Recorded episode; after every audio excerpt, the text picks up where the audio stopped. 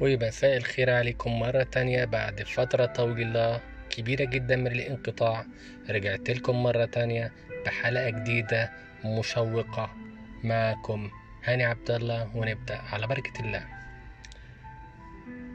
حلقة النهاردة يا جماعة بتتكلم عن قصة غريبة جدا جدا جدا حقيقية فعلا حصلت من أحد المتصلين. اتصل عليا من كام يوم تقريبا وكلمني في موضوع بجد أنا أول مرة يعني بجد أول مرة أسمع عنه. حتى عملت سيرش على الإنترنت عشان أشوف الحالة، بجد حاجة صعبة. فالموضوع إن في اتنين متجوزين بقالهم فترة طويلة تقريبا ثلاث سنين، وعلاقتهم الاتنين ببعض يعني كويسة جدا لأبعد الحدود، مبسوطين مع بعض، مرتاحين مع بعض، مفيش أي مشاكل أبدا ما بينهم، ما عندهمش أولاد، ربنا ما كتب لهمش لسه الخلفة. طبعا الموضوع ابتدى إن الزوج بعد ثلاث سنين من الجواز لقى نفسه انه تعبان ومرهق وفي حاجات بتتغير، يعني هو مش عارف في ايه، بقى عنده حالة اكتئاب مش عارف يخرج منها. راحوا لدكتور واثنين وثلاثة وكل دكتور بيديلهم علاج وبيشتروا العلاج وبرضه مفيش اي فايدة. وبعدين قعدوا يفكروا ولقوا دكتور كبير جدا، راحوا له اتكلموا معاه، قال لهم هو عنده حالة نادرة جدا مرضية ما بتحصلش غير تقريبا يمكن عند عشرة في المية من الناس كلها، فأنا هكتب لكم على العلاج ده خدوه، بس العلاج ده له آثار جانبية. فطبعا هو كان رافض، بس المدام قالت له لأ، قالت له لازم ناخده، لازم ناخد العلاج مهما كان، مهما مهما حصل ومهما الظروف صعبت علينا لازم تاخد الدواء. فهي غصبت عليه واشترى الدواء وبدأ ياخده يوم اتنين تلاتة.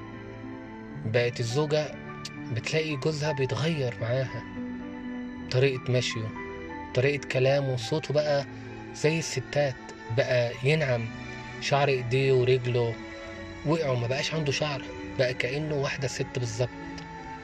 بقت تحس كأنه ك... يعني أنا مش عارف أقول كأنه ولا كأنها كأنه كأنه واحدة قاعدة معاها في البيت صاحبتها. ما بقاش فيه طبعا علاقة ما بينهم خالص، لأن تحول من ذكورة لأنوثة. طبعا رجعوا للدكتور تاني، الدكتور قال لهم أنا حذرتكم وقلت لكم إن الدواء ده له أعراض جانبية، بس أنتوا ما سمعتوش الكلام. فطبعا هو الراجل اللي هو ما بقاش راجل، يعني ده مش بإيده، ده غصب عنه، يعني ده مرض مرض يعني هو تحول من ذكورة لأنوثة. فغير الحالة اللي هي مثلا بيبقى ولد وبعد كده بيكتشف انه بنت، لا ده ده بسبب علاج، ده بسبب علاج، والعلاج ده لو ما كانش خده كان هيموت. فهو رجع في حالة اكتئاب، ودلوقتي زوجته ما بقتش عارفة تعيش معاه، يعني استحملت شهر واثنين وثلاثة، طب ما هو برضه مش بإيده. يعني الموضوع هنا بيتمحور ان هي بتقول ان هي عايزة تسيبه، ما قادتش يعني ما عادتش قادرة تعيش معاه. ف... فأنا مش عارف بجد، يعني مش عارف، بدل ما انتوا بدأتوا مع بعض الطريق من البداية يبقى تفضلي معاه للنهاية، لان هي بتفكر انها تنفصل عنه، وبتقول لو انا انفصلت عنه يبقى يبقى اتخليت عنه، بس في نفس الوقت انا مش قادره اعيش معاه. يعني بتقول انها بقت بتعلي صوتها عليه، يعني ممكن تضربه لان هو بقى ضعيف، بقى انثى قدامها، وهي مش قادره تتاقلم مع الوضع الجديد بعد ما كان راجل وسيد الرجاله وصوت في البيت وبيشخط وبيزعق. بقت بتقول بقيت اخاف انزل في الشارع انا وهو، حد يعاكسني او يحصل حاجه ومش هيقدر يرد عليهم، مش هيقدر يعمل حاجه، مش هيقدر، لانه ما بقى ما بقاش ما بقاش يعني ما بقاش راجل زي الاول. وكل ده بسبب العلاج، وهي اللي اصرت عليه ان هو ياخد العلاج، ولو ما كانش خد العلاج كان مات. فهي بتفكر في الانفصال. وطبعا الانفصال ده يعني نصيحة مني لو كنت بتسمعيني فبلاش الانفصال، لأن الانفصال هيدمره أكتر. يعني ممكن ممكن يموت بقى فعلا بجد. ما هو ما ماتش عشان الدواء، لا هيموت بقى بسبب الانفصال، يعني انك تخليتي عنه في وقت كان هو فعلا محتاجك تبقي جنبه. يعني لو لو في مقدره مقدره ماديه معاكم انكم تقدروا تسافروا بره وتشوفوا دكتور واثنين وثلاثه بره، ممكن تلاقوا علاج، ممكن تلاقوا حل. بس فكره الانفصال دي حاجه مش سهله، وحاجه حاجه صعبه بصراحه. انا ما برجحهاش انكم تنفصلوا عن بعض.